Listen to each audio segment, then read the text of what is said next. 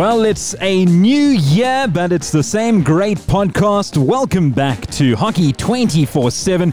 It's been a very long wait, uh, but we are back with a bang coming to you live. Well, delayed live rather, uh, from the Grind Coffee Shop here at Melrose Arch, and I'm joined by my regular uh, co-host, the man in the middle, a guy who knows everything there is to know about hockey, Tyron Bonner. Tyron, welcome back. Yeah, Derek, welcome to the new year. Welcome back to South Africa after your little escapades. Of course, we have uh, two or three episodes that we recorded last year, but this will be the first one for uh, 2020.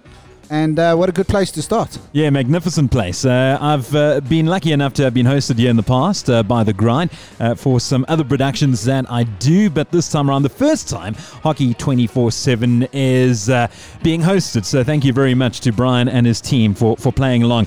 And it's always great to find a, a, venue that's, that's willing to host us so well, and that they certainly do with aplomb. But it's not just the fact that they're hosting us, but they're hosting our very special guest. We've had him on the show show before, but this time in person. Tyron, tell us who it is. Although I'm looking right at him, so I know. Well, I, I think uh, on his CV and his accolades, there's going to be a lot of things one day, but probably right at the top will be first person ever to be a guest twice on Hockey 24 7. Whoa, that is an achievement and a half. It actually can go. Uh, on top of his CV, I think just under the fact that he's a national coach. Yeah, I mean, and, and he's going to be an Olympian with the team. And ladies and gentlemen, welcome Garreth Springs. Ewing. Hey guys, thanks for having me again. Yeah, absolute pleasure, Garreth. Uh, has the new year been good to you so far? What, we are 22 days in?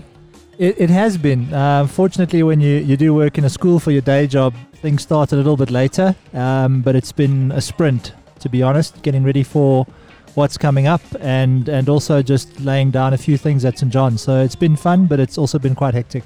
Well, and I think that's uh, a really interesting point that I think all the hockey public in South Africa always know, but you are the national men's coach, and you're talking about your full-time job at uh, St. John's.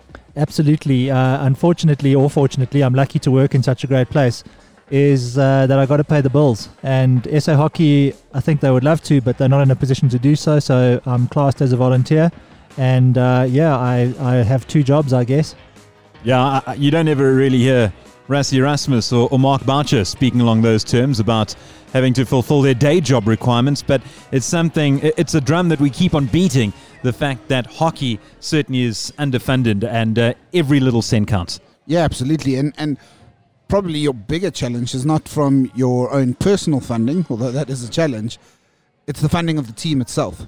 Sure, we, uh, you know, we always, it's a struggle and we, we work as hard as we can. And we engage all the time on this process, but I think it's also we should be upfront and say that players are still at times having to take money out of their own pockets, and and that's that's hard to swallow, uh, even if it's something that at times you just have to accept.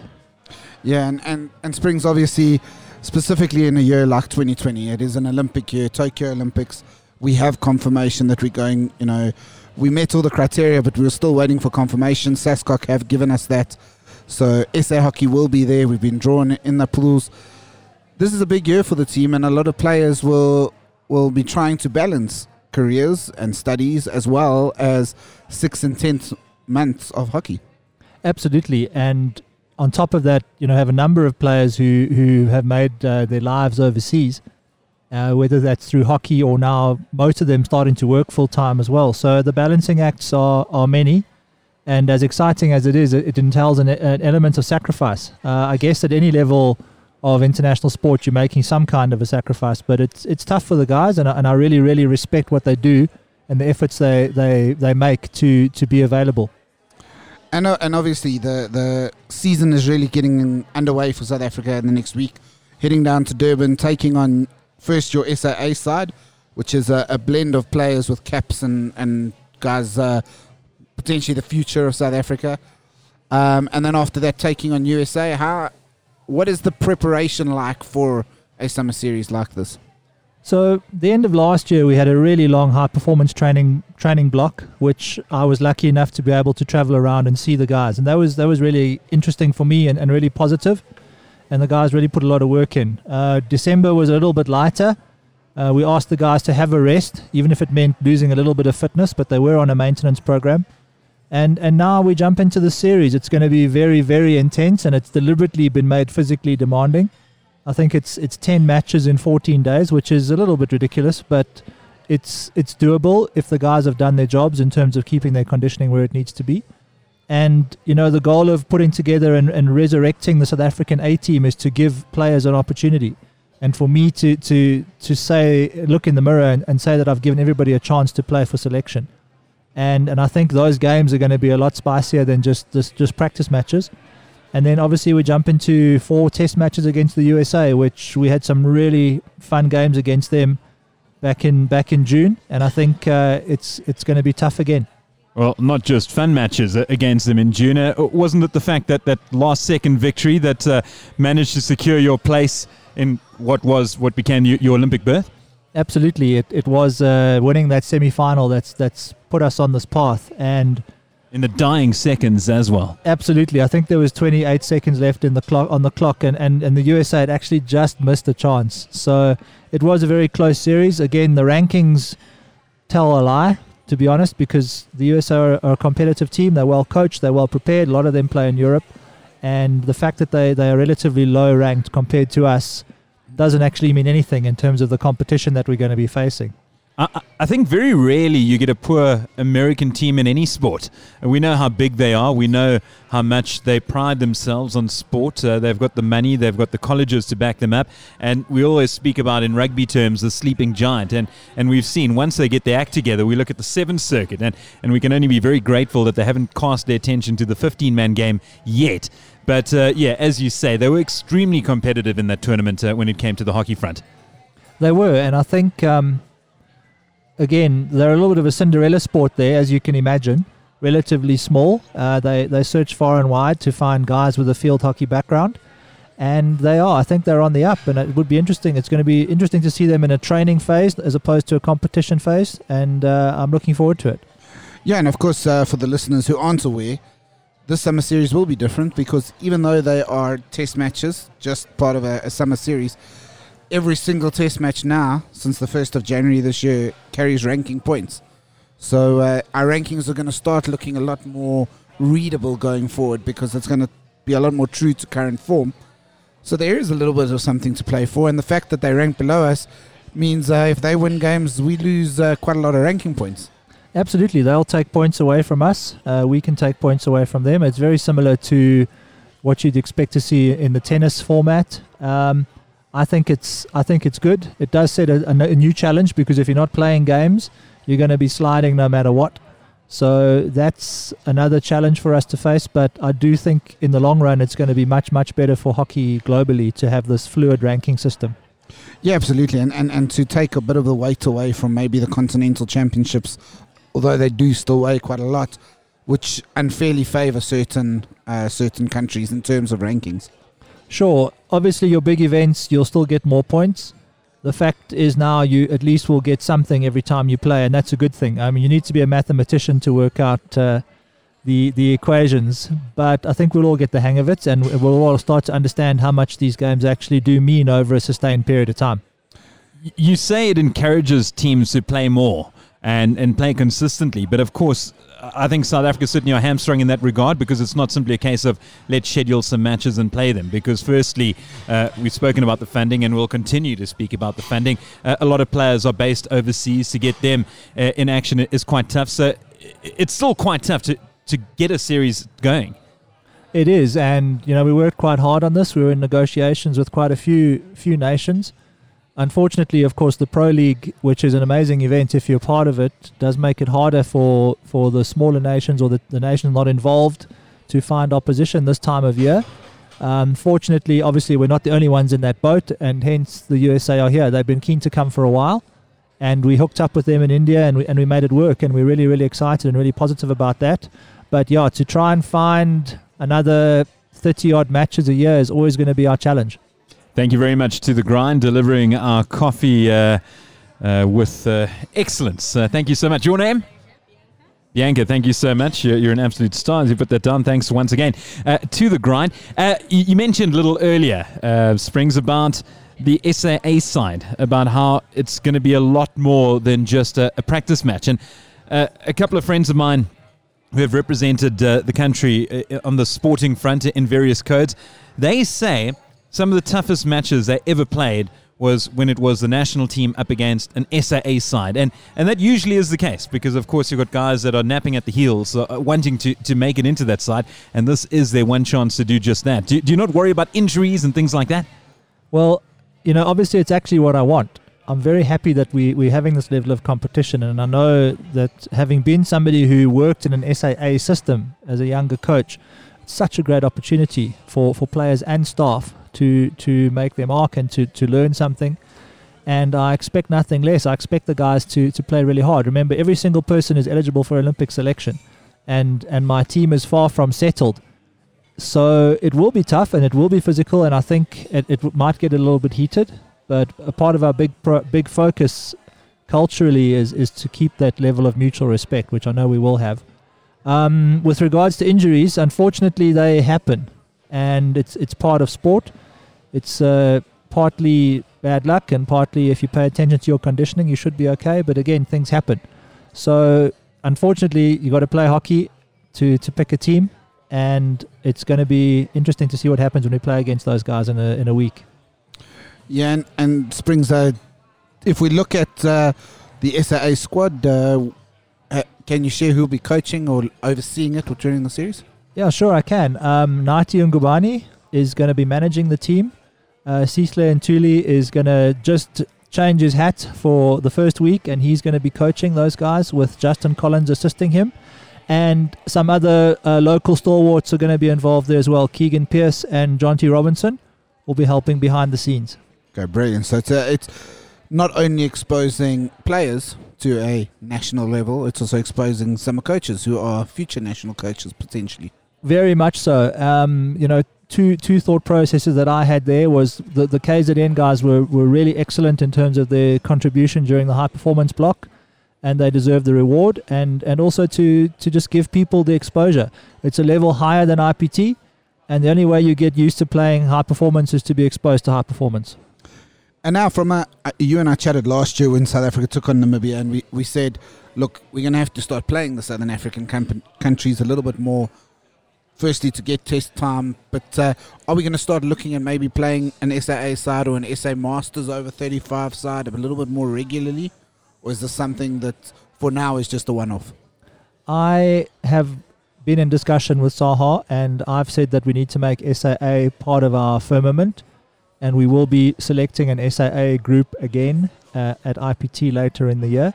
So we are going to look to carry it on and, and I think it would be really exciting and really culturally positive to to even take on a, an over 35s group, uh, perhaps with a little handicap system in place or something like that. I think that would be really great for for the environment. We've had conversations already. We haven't found a date yet, but we are very keen to play Namibia again, possibly there this time, funding uh, dependent and, and water dependent, to be honest.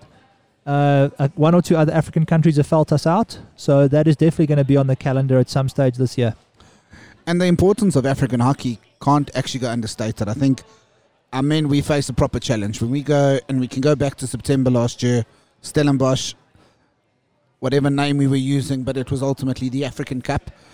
And what we have started to see is obviously South Africa and Egypt are the two powerhouses, play for the top, but we're starting to see Zimbabwe, Namibia just slowly start to close that gap. Of course, Kenya offer exciting slash different challenge. But but African hockey does need to step up to to make those games a lot stronger, and I think the ranking points could possibly help that as well. Very much so. Um, we all benefit from playing a game with ranking points. It just changes the whole outlook that you have to take into that match. From from the point of view of, of, of my team and, and what we have wanted to do is I want us to be closer to Africa. I want us to play African games every year. And and that in theory, not to sound that sound arrogant, is that that could help raise the standard overall. And the more regular competition we all have, the better. It gives me an opportunity to to potentially play some youngsters, uh, to experiment a little bit, and you never know um, who who will come through from that and and and be successful in the long run. So. It's very important for us, and it's it's on our doorstep. And I think we have a responsibility to African hockey, as as they do to us, to to to make the relationship more more consistent. And Springs, because we spoke about it, let's go back to September. South Africa, we were fairly com- comfortable throughout the series. Austin Smith playing some of the best hockey of his life. Um, you know, different guys contributing at different times. But then we took on Egypt in the final game. And, uh, you know, Egypt brought a, a traveling party that looked bigger than uh, a big fat Greek wedding. I mean, I was sitting in the stands with probably 12 or 13 ambassadors, not coaches, ambassadors. Um, plus, they had coaches and stuff. And they looked really fired up and, and they took a 1 0 lead in that game. At that point, were you still calm, cool, collected, and still thought, or, or was there a little bit of that panic setting in? So, just to re- to refer to your, your comment about Austin, um, he said to me afterwards if he could roll that turf up and take it home with him, he would because it, it just really seemed to to he, had, he really seemed to feel it and, and he flicked outstandingly the whole week. And and one of the things about playing in the African tournaments is you need that banker flicker to just help you get through your games uh, early on, put the team under pressure, score corners, and he did that so well. Um, in terms of, of the Egyptian side, I think there's always it always just changes the mood. You know, we understand the, the level of competition, we understand their quality. They have really got some really genuinely outstanding hockey players. And we, at 1 0 down at half time, I, I, you know, there was obviously a little bit of a little bit of nerves, but I did know that we still had not played particularly well, and I think that we knew we could make some tactical and technical changes, and we went out and did that. And and the guys really just responded so well. I do think um, slight advantage with it being a pool game that Egypt couldn't draw, and they really had to chase it. And I think they chased very hard early on, and, th- and that chasing was not sustainable, and that helped us a lot in the last 15 minutes. You, you spoke about Namibia uh, looking to, to organise a series there with a lot of dependence thrown in. And it is a pity you speak about Egypt, and I mean, being so far north uh, in Africa, us, of course, being on the southern tip, and massive space in between. And we mentioned earlier about how it's not an easy case of, arranging matches, but as you mentioned, the likes of Zimbabwe, Botswana, Namibia, etc. I mean, what would it take to, to, to make these matches a, a more regular thing? Um, and then again, maybe even bringing up the SA guys when their big names aren't available, which is more often than not. I think I think it just is the will to make it happen. You know, the, the, I know I can speak for the Namibian guys, and I'm a big fan of Namibia, and I, and I think they're a really nice group of people to play hockey against and to talk to. Is that they are just keen to play, and they, they understand they're on a journey. You can see how their indoor has improved by having more competition, and and it's just a question of having enough will at federation level to, to make it happen. We understand the costs. I think it would be great to get uh, some of this when I say smaller, I mean you know like Zimbabwe, who who have a long way to go in terms of developing the hockey or bringing it back to what it may have been once upon a time. But it's got to happen by playing, and to have a, a Tri Nations with Zim or Namibia later on this year would, would really be outstanding. And I hope that all three federations agree and, and, and can make it happen. Yeah, it would be really great. And uh, I mean, I was fortunate enough to go to Zimbabwe last year, not last year, year before in August for that indoor hockey series there. And what I saw there was a, a hockey public that are actually dying for some hockey. And, you know, it would be great to have some sort of exchange. We've seen it work for the SA Women's Indoor. You start off playing Namibia, you play a lot of games against Namibia, Zimbabwe, and now Poland, Czech Republic, Switzerland want to play you. They want to spend money to get you there. They they're not even making you spend it all yourself, and you put yourself almost in the shop window a little bit by playing your Southern African neighbours. Tyron and I last year were in Durban for the Tri Series between uh, South Africa, Zimbabwe, and Botswana, the, the women's indoor. And as Tyron mentioned, uh, so we were, were streaming the matches live and commentating, and by far and away, the most spectators we had, the most viewers, um, were from Zimbabwe. Uh, I mean, they, they were living, eating, and breathing this stuff. And they were just so desperate to get some sort of hockey coverage of a sport that they dearly love, but they don't get to see enough of.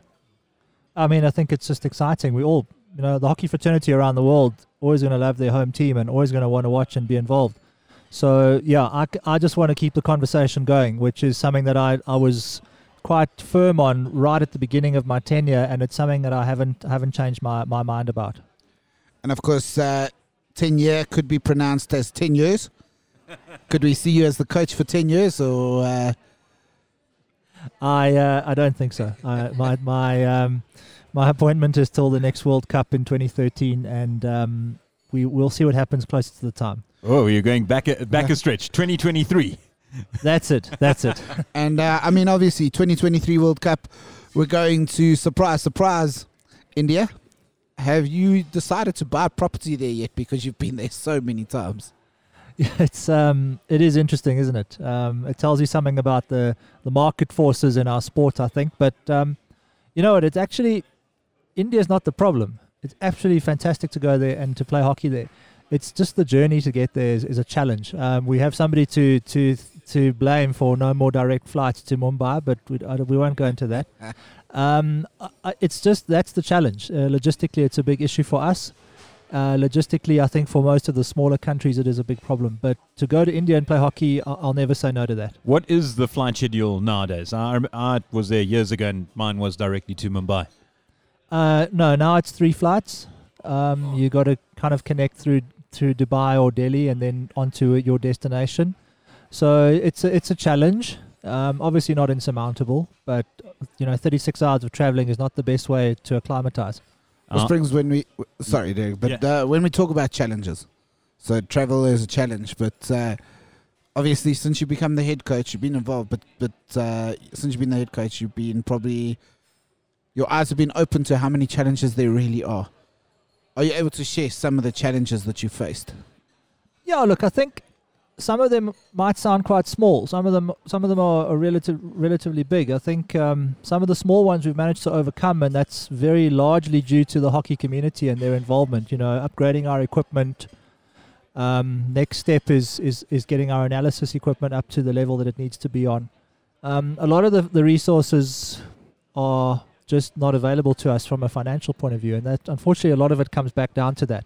Um, it's difficult to to constantly challenge players to, to pay their own airfare to to fly, whether it's from Durban to Joburg or from Amsterdam to Joburg, is, is difficult. Um, I think the, the, the SAHA exec are, are working hard and, and they are very engaged and they understand the situation. And I hope that um, they're going to keep engaging with it because because I think we, we could do so much better than we do at the moment. Um, I, I also hope that in the world that we're in and in the economy that we're in, we can actually find somebody in the private sector who wants to be involved and who wants to support us and, and who wants to understand the the transformational aspects of our game that are that are really coming to the fore, and that it's something that is is something that a whole community can get behind and really wants to be a part of. Well, and, Garreth, I'm, I'm glad you brought that up because you won't tell people this, but your first test match in charge of South Africa, you uh, played against Namibia in Randburg, and your starting lineup in the opening game was 9 out of 11 players of colour.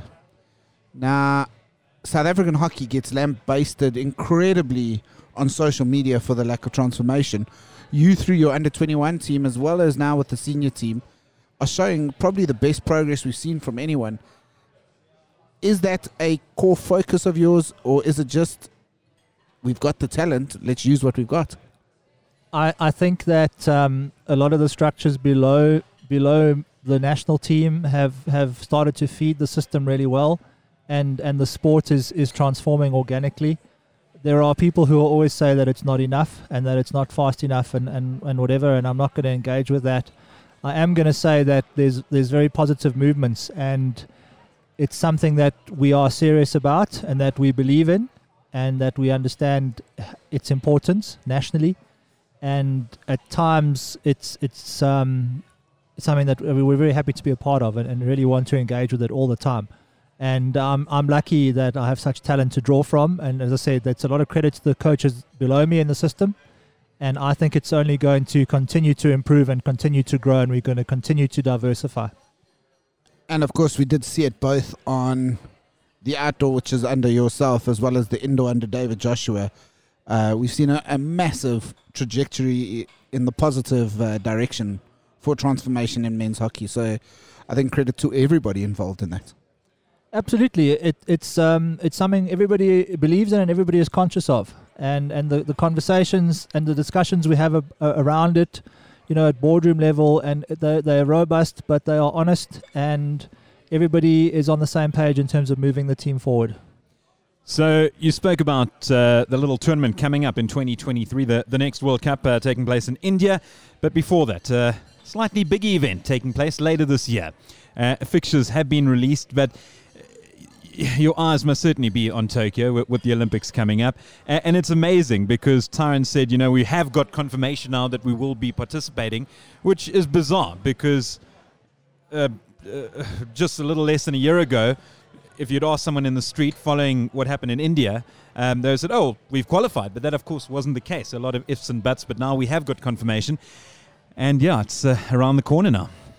It is. It's um, there's a lot of excitement, and you can imagine how the squad feels, and you can imagine there's a little bit of anxiety there as well because they understand the the maths around how many people can can go and and how many people are going to be fighting for spots. So that that brings its its own dynamic. But yeah, you know, it's it's amazing, and considering the the rush that we we were in when we went to India, and we knew what we had to do for the guys again, I, I, I take my hat off to them because they, they just they just did it. They got it done, and and I'm I'm glad that um, we're going to be able to share the experience with the with the women's team. I think it's fantastic that we're both going, and I think it's so good for hockey in the country.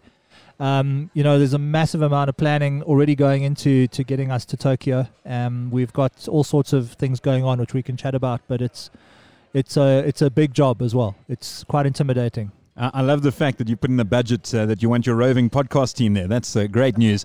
Um, it's got to get signed off by SASCOC. Are you still friends with everyone there? Um, in terms of squad selection for Olympics, does it entirely rest on your shoulders? Not at all. Um, you know, SAHA are fully engaged in that process, and I have a selection panel, which we are actually busy expanding. So that's important. Um, it's not my decision alone. Um, obviously, I have a say and I am a selector. And it's actually primarily about uh, which players are going to put their hands up and give us difficult conversations to have. I said to the guys quite early on, I said, you need to make this as hard as possible for me. And, and I can say that they are doing that. And also, just to add, the Olympics is, of course, the only tournament where you can only select 16, not 18. And how, how tough is obviously you can bring the other two with, but they sit up in the stands. They don't stay in the village. You know, by all means and purposes, they are spectators unless an injury happens. How difficult is that cut from 18 to 16? It's massive.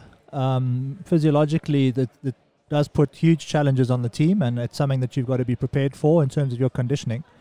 Um, it is a challenge again for us because we need to make sure we have those two reserves on our doorstep because again, a 36 or 40 hour travel from Tokyo when you're playing a back to back game is not going to give you much, especially if you, you lose a lose a goalkeeper or something like that. So that's um, interesting.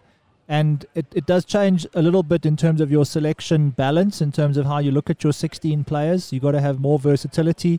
You've got to have people who can play through the lines, and that uh, is always going to be a difficult conversation. So would you consider trying uh, at 16 only during one of the summer series games or? That, that's a good question. It's, it's actually been in my mind for a while. Um, I don't think that we developmentally are in a space where we can do that. I think we need to expose as many players as possible. We need to manage our legs. If I again consider the fact that it's 14 games or 10 games, sorry, in 14 days, and then another four games five days later against Germany, we need to be sensible as well. So that's why also quite big squads. There's going to be a lot of rotation, and guys who need rest are going to get rest.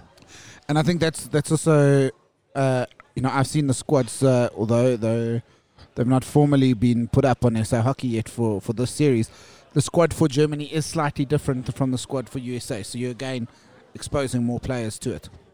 It's it's all part of a selection process, and and it's not just a selection process for the Olympics, which might be tough for some of the players to swallow. It's about who can play further down the line. It's about who has a future and, and, and where you fit in.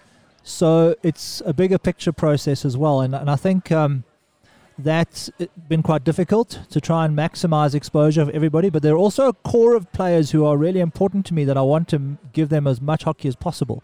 So lots of balancing acts going on. Um, the Germany group, there's some there's some really talented guys there and some really young guys, and it's going to be interesting. Again, quite a quite a deep end that I'm throwing them into there. Although I don't necessarily expect the German side to to be at full strength either. Um, so it's going to be really fun to watch them play and see how they perform. Looking uh, at the the Tokyo 2020 schedule. Uh, You mentioned uh, how many matches uh, you've managed to pack in in, in a short amount of days, uh, even the build up to, to Olympics. Um, have you got your travel itinerary sorted yet for, for Tokyo? How's that going to work? Do you have any idea? We are busy working on it. So we've actually got a, a city in Japan. Uh, I'm not going to try and pronounce their name uh, right now, who have offered to host us. Tokyo. who close to Tokyo, about three hours drive. They've offered to host us um, for a, an acclimatization period and for training, which uh, is extremely generous, and we are we are going to take them up on that. So that means that we'll we'll get into Japan early July. So hopefully have have probably two weeks to settle in. That's the aim. Uh, how did that come about with a, a city close to Tokyo offering their services? I mean, did you guys actively go and search out venues, or did people approach you? Uh, a little fortuitous, actually. Um, Canada, who obviously had qualified earlier than us, uh, had two cities that were chatting to them, ah. and they they uh, gave us one, so to speak. So we are looking forward to that. Uh, there's a little bit of work still to be done, but that's our plan. We have some friendlies arranged in, in the village once we're in, um, and we're going to try look to get into the village at least five days before the tournament starts. Um, Obviously, it's all about logistics and approval at board level, but uh, that's what we're talking about. The, there are a few other teams who have expressed interest in playing against us between now and July, which is exciting. Um, nothing official yet, but those are going to be going to help us as well. Very kind of the Canadians to do so, but that doesn't mean that you can uh, let them off when you play them in your, your group Pool B clash uh, in the Olympics. Canada is a big game for us. Uh, there's no doubt about it. Um, it's funny how it often seems to, to go that way. I think every Olympics and even the last World Cup, you know, Canada are involved, and their program has grown immensely with with a, a, strong South African connection there, which which we all know about. Um, It'll be your fifth match uh, in in Tokyo. Yes, I think that's right. Um, an interesting pool that we're in with with with four major European sides uh, and ourselves in Canada, and whether that's a good thing or a bad thing, I don't think it really matters because at some point you're going to have to play them anyway. Uh, and you look at the maths, you know, we probably need two results to, to get ourselves into a quarterfinal, and that is a goal that I want to discuss with um, with the team next week. But also, you look at it any way you like. To do that, we're going to be batting six places above our global ranking, uh, which is going to be a, a massive challenge, and a, it will be a massive achievement. And I believe it's very attainable, but it's going to be difficult. I just want to quickly recap those sides. Uh, you mentioned uh, the four from Europe. We're talking Belgium, Netherlands, Germany, and Great Britain, and then of course the Canadians uh, and South Africa. And of course, when when you put that on a on a list and, and you just think about hockey pedigree, Belgium, one of the top teams in the world right now, Germany, on their day, the best team in the world, Netherlands, uh, almost the home of hockey. So, without saying it and stuff, obviously Great Britain is a game that we've done really well at the Olympics against before. 2012, we should have beaten them. We, we really dominated the game.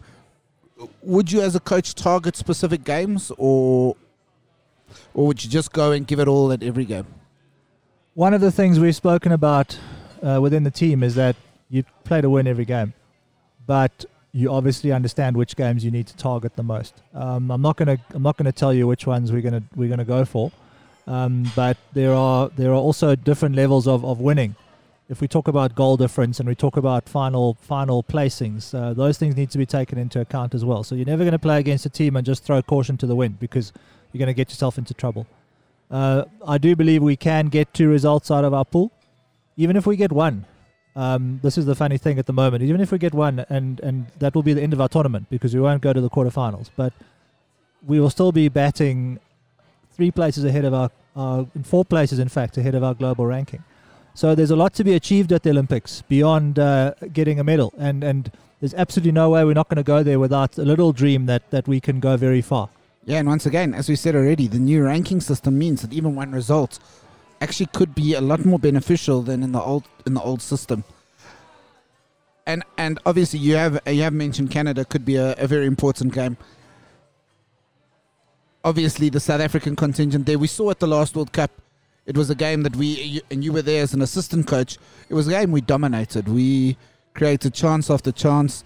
Uh, Aussie was denied by some very good saves. Um, you know, and then all of a sudden we did score and they break, get the the stroke score and end up in a draw. And you know, at the end of the day, a draw ended up knocking us out on goal difference. That is quite clearly something in your mind. Um, but is this a chance to get one over Canada, get one over Greg Clark, or is it more a case of doesn't matter who the opponent is, it's more about what we can do for South Africa? Um, yeah, look, Greg, I, I have huge respect for Greg Clark. I think he's he's an amazing man and he's a great role model to, to all coaches and players. I I don't think like that. Uh, it's not personal for me. It's uh, it's a hockey match. We're going to do our best. They're going to do their best, and whoever deserves to win on the day is going to do so. All right, then. I have to ask this question. You uh, made the FIH hockey final thanks to a last minute goal by Nick Spooner. You won the African Cup thanks to a hat trick by Nick Spooner. Have you named your next dog Nick Spooner yet? He, uh, I'm just, I'm just really happy for Nick because he, he shows such potential and he has such a, a will to perform, and uh, he he's done really well for us. And it's, it's just it's quite special to have have somebody who, who wants to do that, especially from midfield, you know. And uh, it adds it adds so much to, to what you, you take into your attack. And I'm I'm really pleased for him, and I, and I hope it's actually just an indication of where he's actually going to keep going to. And and I think uh, so. Nick is one of the people we have uh, have recorded a podcast with. We haven't released it yet, um, due to let's call it technical errors of my fingers being lazy. Um, but we spoke to him and, and we found it very interesting. If you look at his record, he scores goals in big games, but he doesn't score many goals in other games. And we asked if it's something in him, and he, he, he says no. He's just he's always up for it, and if there's an opportunity to make a difference, he wants to be the player that does it. He is one of those guys that I don't think he needs a team talk, and I don't think he needs too much of a warm up. He he wants to play hockey. I think he's very mentally strong, um, and I think that comes from you know a background of having to train and work really hard to get into teams, and obviously not afraid to to put himself out there, which he's done so well in going to Germany and done so well at Harvestehude. So I, I think you know we we need to create an environment where more and more guys just want to be like be like Nick. To be honest. Just uh, on that note, I know we, we chatted a, a little bit about it earlier, but regarding Nick Spooner's goal, um, before we wrap up the show, describe the scenes following that goal against the, the Americans uh, in that semi. Look, it's lucky that uh, Cecil Ntuli is such a light guy because he jumped on my back uh, very aggressively. So um, that was one of the things. But I think the interesting thing is I'd, I'd literally just told or kind of glanced across at, at uh, Sia Nolutshungu to say, you better get warming up because you're the guy who's going to go in for the, for the shootout. So, you know, we're really thinking a little bit ahead, uh, and especially considering the close call we just had against the USA when their guy kicked it on the far post. Otherwise, we wouldn't be having this conversation. Um, and you know, it just kind of happened. You know, there was a last chance. You could see Nick was up to something. Uh, he, he drifted quite far back to get the ball, and then you kind of follow the ball, which in that stage of the game you, you you're quite emotional. So you're just watching the ball, and then you know he pops up on the far post. You know, Owen did a really good trap. He he really improvised. Billy did a really good trap and really improvised as well. And I think uh, you know in those unstructured moments, if you can find somebody who can score a goal, your team is going to be a lot more successful. So, extremely exciting. And then, of course, there's the, the massive panic as the goal goes in. You're thinking to yourself, well, there's still 20 seconds to go here, and, and your mentality does kind of shift. And you get a bit nervous that you're going to give them um, one more chance and, and all that kind of thing. But it didn't happen. So, you know, you take your win and you, and you, you enjoy it because, you know, it might never happen again.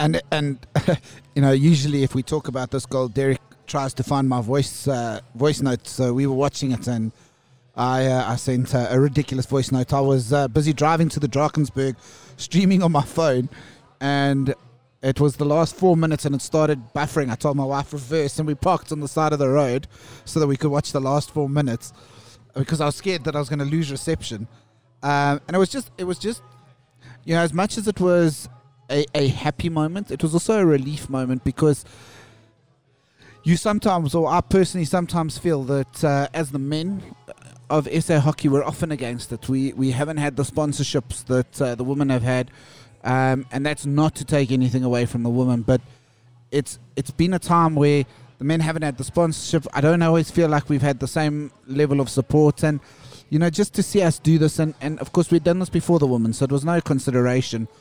Um, it was a tough pool. We had started the tournament not really well as as South Africa often do in the tournament, and to get over that finish line in the way that we did, you know, it's just one of those moments in sport that I always I always like to describe as the the hug a stranger moment.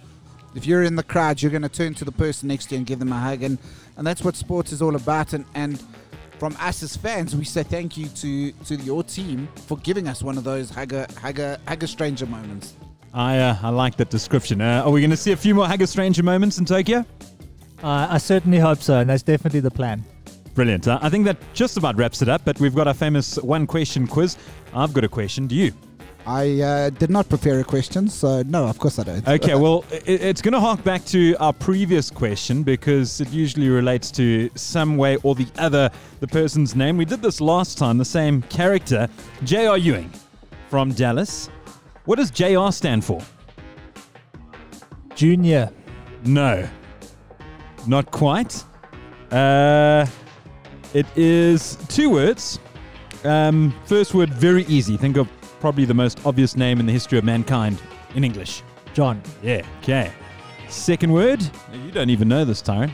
not, not a chance. Uh, Roger. Think of a, a character from Friends. Rachel. Ross. Yeah, John Ross was uh, was the guy. So I'll, I'll give you half a point. Tyron snuck in there at the end. Um, that wasn't a hug a stranger moment whatsoever. um, I don't think you'll be giving Tyron a hug for that. But uh, I'm yeah, not a stranger. I'm just strange. But uh, yeah, it's been an absolute pleasure having you back on the show. The first man to to do a repeat uh, on Hockey 24 7, Garreth. Thanks very much. Uh, it's always so much fun. So uh, thank you. I really enjoyed it. Yeah, and then obviously from our side, good luck for the summer series. Good luck for uh, playing Germany up here at Wits. Sorry, we must just say uh, at Ashton College down in uh, Ballito. Think they're going to be an outstanding host. Uh, Wits for the Germany series, and then whatever series we have before Tokyo. Yeah, look, I'll keep you guys filled in. Uh, there's there's a lot going on, but yeah, we're very grateful to Ashton and KZN Hockey. Uh, really excited to be back up here in Joburg for, for to play at Wits again. So uh, it's a good way to start the year. We look forward to following it. Most certainly so. And a big thank you to The Grind here at Melrose Arch in Johannesburg for hosting us once again. Well, in terms of podcasting, but the first time that Hockey 24 7 is here. And uh, we'll definitely be back, Tyron. Yeah, I see. I mean, I see the Ray and Raiders uh, just walked in as well. So this is becoming the Raider officers. Ah, great to see him. Yeah, and uh, who knows, we might have a three-peat from Garreth uh, in the not too distant future to celebrate an outstanding achievement over in Tokyo. Yeah, thanks very much. Hopefully, I'll give you a reason to to call me back. For sure. Adios.